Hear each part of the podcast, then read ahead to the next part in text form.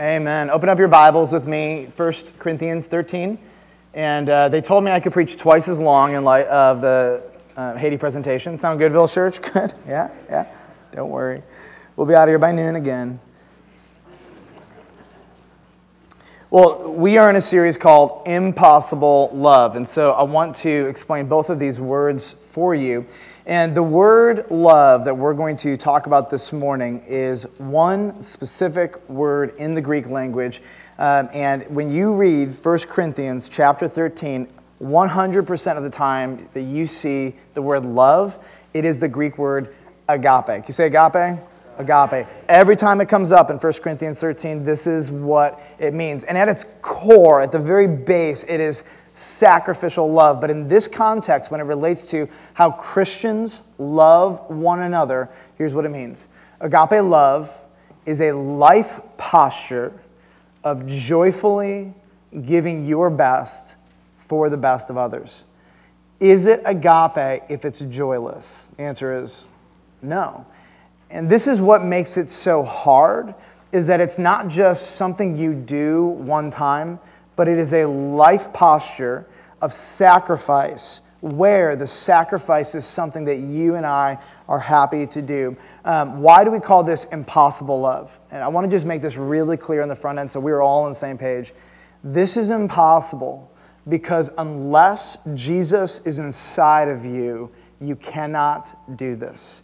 Unless God Himself does this through you and transforms you, this kind of love is utterly and totally impossible. Every version of sacrificial love that you see on this planet that is apart from faith in Jesus is a mirage. It's a second place love. It is not originating in God. And so I want you to just listen to this very short verse from 1 Peter chapter 1, verse 22. And here's what it says. Love, agape here, love one another earnestly and from a pure heart. And he gives two, we'll say, just descriptions of what agape love does. It is earnest, and here's what that means. It means it is continuous. It goes on and on and on and on and on. I mean, sacrificial love is easy once. Can I get an amen on that one, right? It's near impossible to do it for a lifetime with joy. This is why we step back and we're like, whoa, how do you earnestly love one another? And so Paul or Peter would look at us and he would say, no, you keep going. Earnestly, joyfully, keep giving your best. And then he goes on and says, love one another earnestly from a pure heart. No ulterior motives. No anything other than pure altruism. Do you know what altruism is? Altruism is an act of complete sacrificial love where the person acting gets nothing of benefit in return. Altruism is a near impossible quality to find, right? And so here's what he says. You need to do this from a pure heart. And when you read this, you should be stepping back and saying, are you kidding me? This is insane, and this is absolutely impossible. How can I possibly do this? And then the next words give the answer. Since or because you have been born again. And so he steps back and says, agape love that is continuous, and agape love that is from a pure heart, whose motives are absolutely pure. Here's where it begins. It begins when you are born again by faith in Jesus Christ. And so we're going to read very simply about love, hopes, all things. And I want to look at you, if you're a non-believer, and just say this. I so badly want you to be able to love with agape love because there's so much joy and life that comes from being able to do this.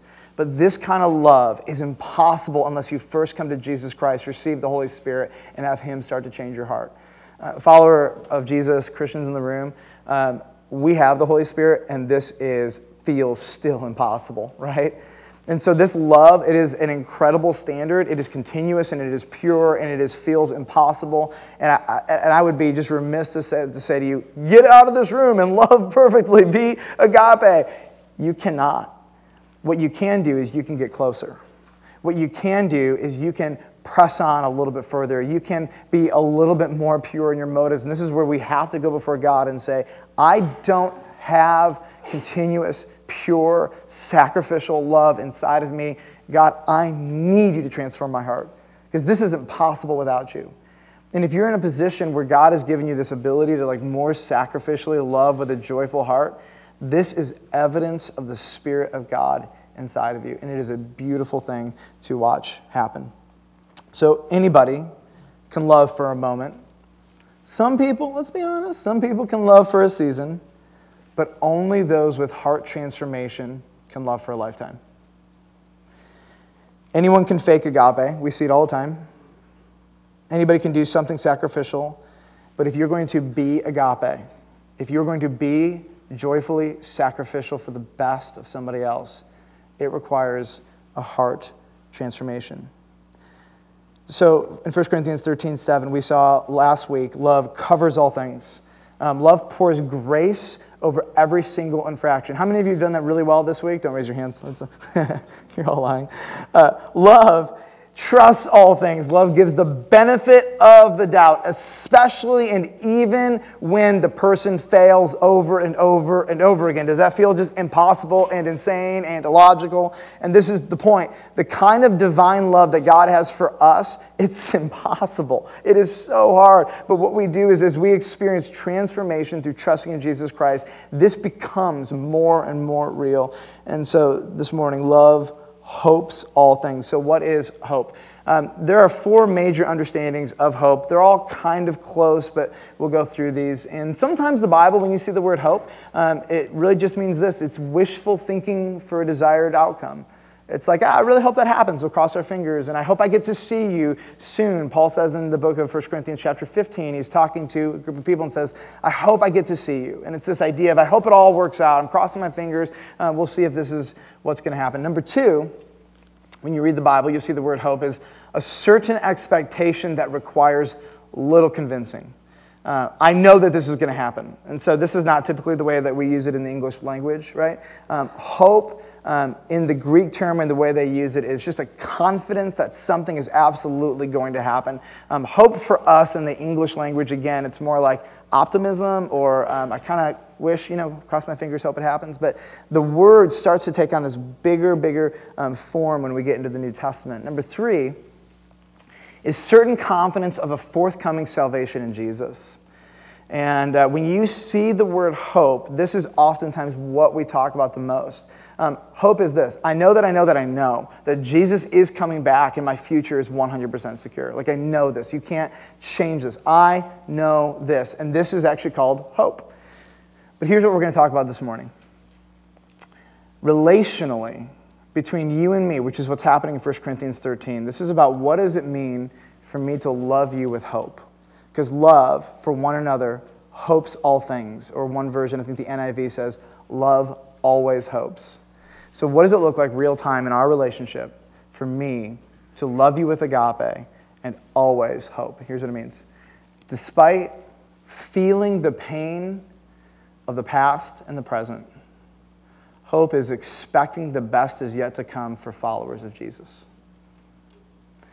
Despite feeling the pain of the past and the present, expecting the best is yet to come for followers of Jesus. So in this context, hope is not hope in God necessarily. We are hoping for other people. So this is fundamentally relational. I want to make something, I think, very, very, very clear here. This hope is not something that we can give to non-Christians. This is talking about hope that goes from one believer to another believer. Why? I can look at you if you're a follower of Jesus and say, I believe, without a shadow of a doubt, the best is yet to come in your life. Number one, because you have the Holy Spirit and Jesus promises to finish what he has begun in you. Number two, I believe that Jesus is coming back and that he will perfect you and that he will take every ounce of sin away from you. I have hope in Jesus Christ for the believer in Jesus. But if you're not a Christian, you don't have the Holy Spirit. I actually don't know that you're going to trust in Jesus. I don't know if the Holy Spirit is going to save you and transform you and take this out of you, if he's going to redeem you and make you more and more into the image of Jesus. And so here's what I want to make really clear. Love towards non-Christians isn't hopeless, but it doesn't hope all things. When I look at a non-Christian, I have high expectations and high hopes that God can save them and God can do this. I have no doubt about the power of God in their life. I am not hopeless. But when it comes to my relationship with them, I do not have absolute, certain, 100% confidence that they will overcome this sin or this trial, that they will trust in Jesus. And until somebody really trusts in Jesus, I cannot hope all things for them. And so in your notes, we have number one, hope feels the pain of the past and the presence. And the present. Hope feels the pain of the past and the present. So I want you to get this about agape, because I think when we read this, we tend to think agape is really naive. We talked last week about agape does not just sweep things under the rug, and I want you to hear me on this. Agape love is not naive. It does not just sweep things under the rug. It faces pain of the past and of the present head on. It calls it what it is. A good agape relationship is not afraid to confront. It is not afraid to call something sin. It is not afraid to bring safe people into the discussion or the disagreement to see resolution happen. Agape love is not afraid of reality.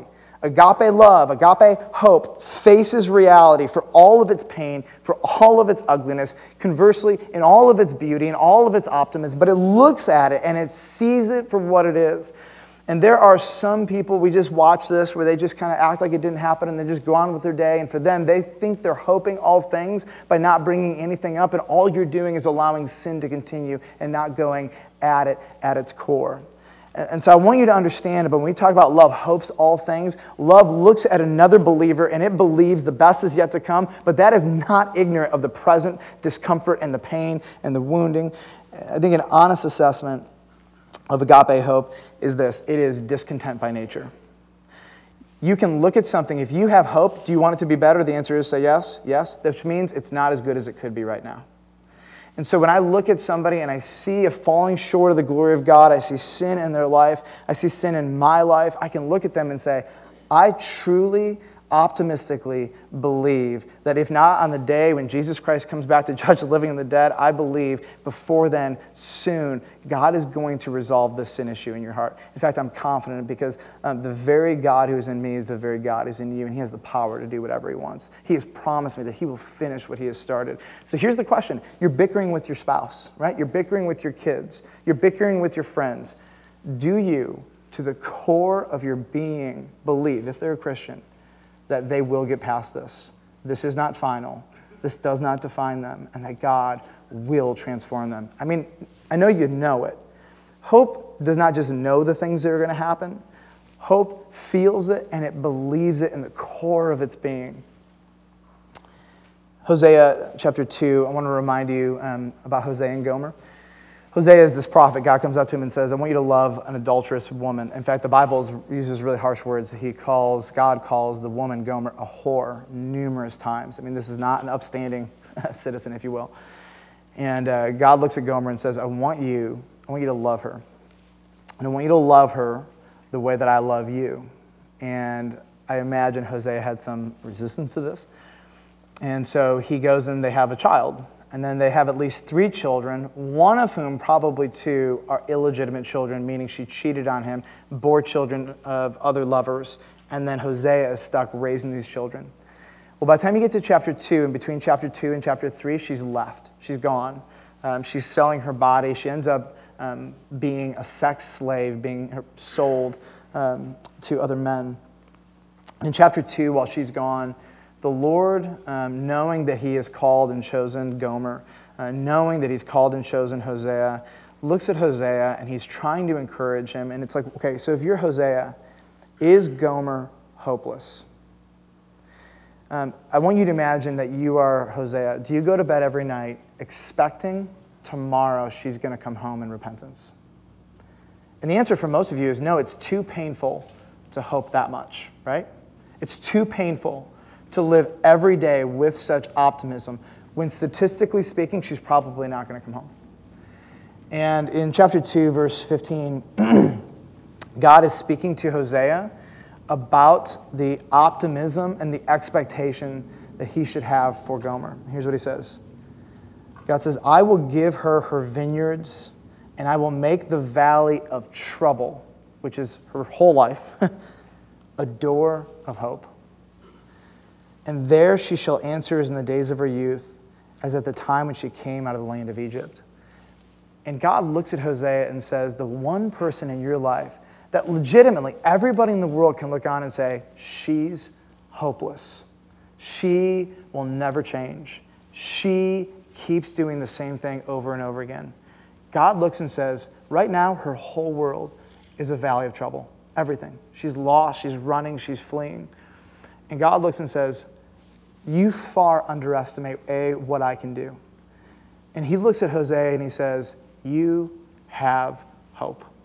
You have to wake up every day and expect that she's going to come home, because when you give up, you'll move on with your life. And she's your wife now. I don't care where she is and what she's doing, she's your wife now. And so you love her. And you love her by hoping. And you trust that God will do a work in her heart and he will bring her back. And this is a valley of trouble, and it's pain and it's gut-wrenching, but can God and will God redeem this situation? And he wants to look at Hosea and say yes. So there's this thing, we call it the agape filter. And the current pain of your relationships, anybody experiencing any pain in your relationships? Some of you are like, I'm not going to raise my hand on that one. Okay, I'll raise my hand. Some of you give me pain, I give you pain. How's that? All current relational pain goes through the agape filter, okay?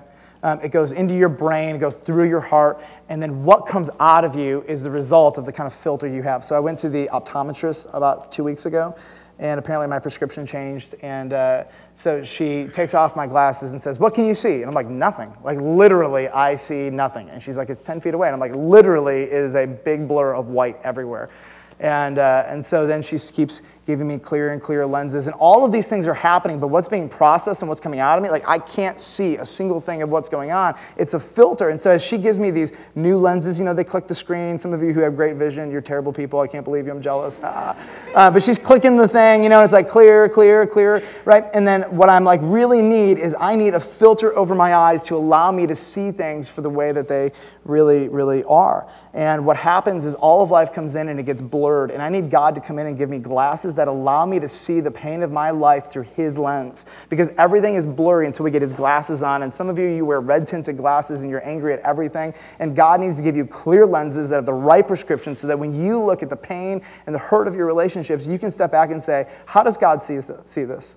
Does God count this person who's trusted in Jesus as hopeless, out for the count, never to be redeemed, always to fail, continually does the same thing over and over and over again? And the answer, everybody just say no. No, God doesn't treat us like that. And so I think if we could even just make it a little more tangible, God wants you to treat the person who keeps failing you the way he treats you, by the way, the person who keeps failing him. Like, you know that optimism that God, you want God to have in you? You know that, like, idea, like, hey, I see you for who you can be. I'm going to treat you out of your best. I'm not going to punish you continually for all the times you fail me. You know that sense when you go before the Lord in prayer and you have no sense that he's punishing you for all of your failings? You just feel safe. Like, you know that feeling? Give that to the person in your life who keeps messing up over and over and over again. What stands between us and agape? Pessimism. When the pain of the present blinds me from the power and the promises of God. When the pain of the present, whatever they're doing, blinds me from the power and the promises of God. Did God promise to finish what he started in every single believer? The answer is yes. Can I endure between this day and that day? We'll come back next week and we'll find out if you can. Pessimism writes people off. Says you're a lost cause, you will never change, this is pointless. Could you ever imagine Jesus saying that? Could you ever imagine Jesus looking at you, a child of God, and saying, you're a lost cause. This is pointless. What's the point of even trying anymore? And we come back to this point where we just say, love people with just an ounce of the hopeful love that God gives us every time we come before him. Number two, love expects the best is yet to come. Divine hope is by nature optimistic about the future, especially in difficulty. Okay, so I was studying this, putting this together, and I'm thinking to myself, I don't want to admit it, but I'm kind of a pessimist. When life goes through the filter, the agape filter of my heart, I'm like, whoa, I need a little bit more optimism for my fellow brothers and sisters in Jesus Christ. Christians are so, she is so, he is so, can you believe they? This will never change. Oh my goodness, this is going to go on forever. Now, do you say those things? Well, some of you do, but do we think these things? More than we would ever like to admit. But divine hope, agape love, actually has a natural optimism for brothers and sisters in Christ. I got to say, this is where I got the most convicted. And I'm like, man, God, give me your lens, your filter to see broken people who fail over and over again the way you do. How about this, God? Would you allow me to see them the way you see me, someone who fails you all the time? I think this is insane. I've said it every week that we've done this. I think it is absolutely nuts to hope all things for Christians. But the only reason I say that is because I am so prone to take God out of the equation, to forget the promises and the power of God over every single person who has the Holy Spirit. If the Holy Spirit is in them, God is not done. If the Holy Spirit is in them, God is not done. He will finish what he started. You're looking at your spouse and you're like, will they ever get over this? And the answer is, by the power of the Holy Spirit, absolutely. Absolutely. If you lose hope, you will begin to treat them out of hopelessness, and you will find bitter roots grow in your heart. Divine hope, divine agape love, it's really an act of faith. It's what it is. You can't prove it. You can't see it yet. But because God promised it, you believe that God will transform this person. I was thinking to myself, how does Jesus do this real time? And of course, Peter, who is kind of an imbecile. If you just think about Peter, you read about him and you're like, come on, dude, what are you doing? And in Luke chapter 22, verse 31, I want you to hear what Jesus says to him. Simon, Simon, behold, Satan demanded to have you, that he might sift you like wheat. And so Satan came before the Lord and said, give me Peter, I want to destroy him. Jesus says to Peter, but I prayed for you, that your faith may not fail. Now, here's what he says. And when you have turned again, strengthen your brothers. You may just read over that, but here's what he said. You're going to utterly fail. You are going to massively, massively fail. And when you return, when you get your senses back, strengthen your brothers. Peter said to him, Lord, I'm ready to go with you to both prison and to death. By the way, this is the day before Jesus is going to die. Jesus said, I tell you, Peter, the rooster will not crow this day until you deny 3 times that you know me. And the shame of Peter's life is denying Jesus. And Jesus still, even though he knows the inevitable failings that are going to happen, looks at him, and I think this is what Peter would say, love hopes all things. Jesus hopes all things. Then he goes on in John chapter 21, they're reunited after the death, resurrection of Jesus. And here's what happens. When they had finished breakfast, Jesus said to Simon Peter, Simon, son of John, do you love me more than these? And he said to him, yes, Lord, you know that I love you. Get off my back. He said to him, feed my lambs. Why would Jesus give such a failure the privilege to feed his lambs? And I think if you were Peter, Peter would say, Jesus never lost hope in me. And it wasn't because Peter was innately good, because Jesus never underestimated the power of the Holy Spirit that was going to fill this man. He says to him a second time, Simon, son of John, do you love me? He said to him, yes, Lord, you know that I love you. Jesus said to him, then tend my sheep. He said to him a third time, Simon, son of John, do you love me? Peter was grieved because he had said it to him a third time. Do you love me? And he said to him, Lord, you know everything. You know that I love you. And Jesus said to him, feed my sheep. And then after saying this to him, he looked at him and he said, follow me. Would you have given Peter this opportunity? Would you have given Peter the second, third, or fourth chance? Would you have given Peter this amazing privilege? And the answer is, for most people, we would have said, no, Peter's disqualified. Let's go through a season of proving yourself. And Jesus looks at him and he just says, I have hope in God for you. I know that the Holy Spirit is going to fill you. And because I know the power and the promises of God, I can look at you and say, you can do this. Can you do this in your own strength? No. Will you utterly fail and do ridiculous things? Yes, but I don't define you by your failures, and I believe in the power of the Holy Spirit who is in you. And God, Jesus can look at Peter, and I think Peter can look and say, Jesus hopes all things. When he looks at me, he has utter confidence in the power and the promises of God. Hope says to the struggling brother and sister, you are not hopeless. You are not a lost cause. I'm still holding out hope for you. I will never give up on you. Hope says to my children, I can't wait to see how God uses you. Here's one. In the midst of their failing, when they've gotten caught and exposed, Hope says, I can't wait to see how God is going to use this. Jesus will give you the courage. I keep thinking, as the sun rises every morning, your adolescence will end. Hope says to my spouse, I mean, think about this. Like, put your husband or wife in your brain. You can overcome this. What is this? Their tendency to harm you and to wound you. This will improve. Let's start over. God will absolutely help you. God can heal these wounds. I want to close, and I want to just share with you a reality about love, agape love. There are battle scars all over this church, and the battle scars are of people who have loved with agape love. Because agape love puts up no walls of protection. It is easily wounded. It is very vulnerable. And if you're going to love in such a way that you cover all things, and you believe all things, and you hope all things, it necessarily means you're going to get wounded. I don't care who you are. When you get married, you are giving this person the most vulnerable parts of you, and you are saying, bring me great joy or bring me great harm. And you're trusting them to do this. And this is gut-wrenching. And if you're going to love well, it means you're going to have to open some parts of you up, and you're going to have to start taking down walls, especially with your spouse or with your children or with your best friends, and you're going to have to start to learn how to cover and trust and to hope in the power of God. Now, the most painful kind of wounds are the ones that you don't expect. But what if you know, going into this relationship, whatever this relationship is, with another believer, it's going to hurt bad. It's going to be gut-wrenching. Does that change your expectations? Does that change the way you think about it? And here's the commitment we make in marriage. I know it's going to hurt, and I'm going to love you anyways.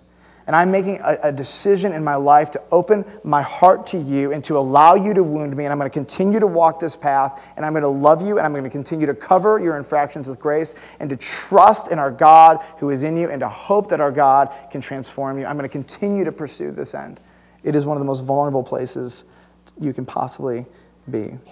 I think people who love well have a lot of battle scars, but every one of those scars is a reminder of the power and the presence of God in our fellow believers, that God can overcome and transform anybody, no matter how bleak it might be. So I don't know where God is expecting you or asking you to love in such a way that you hope all things, but here's what I know. The Holy Spirit, probably in every one of your minds, is bringing up somebody who is a believer that you've lost confidence in, that you don't believe they will ever get past this, that you believe that they have reached their end, and you're like, they are a lost cause. Who in your life is a lost cause that is trusted in Jesus? And I want you to just erase those categories out of your brain, repent of them, and start praying for them like crazy, and pray for yourself that you can begin to see them as God sees them. Nobody who has trusted in Jesus Christ and as the Holy Spirit is outside of the transforming, powerful work of God. So I want to invite our worship team to come up, and I want to close. I want to pray for you, and I want to ask that God would give us continually, honestly, transformed hearts to do what is so impossible. Father, I just want to confess to you that I love to protect my heart. I love to selfishly love. I don't want to be wounded. Nobody wants to be wounded. But Lord, as I look to the cross, love costs you immeasurably more than I could possibly understand.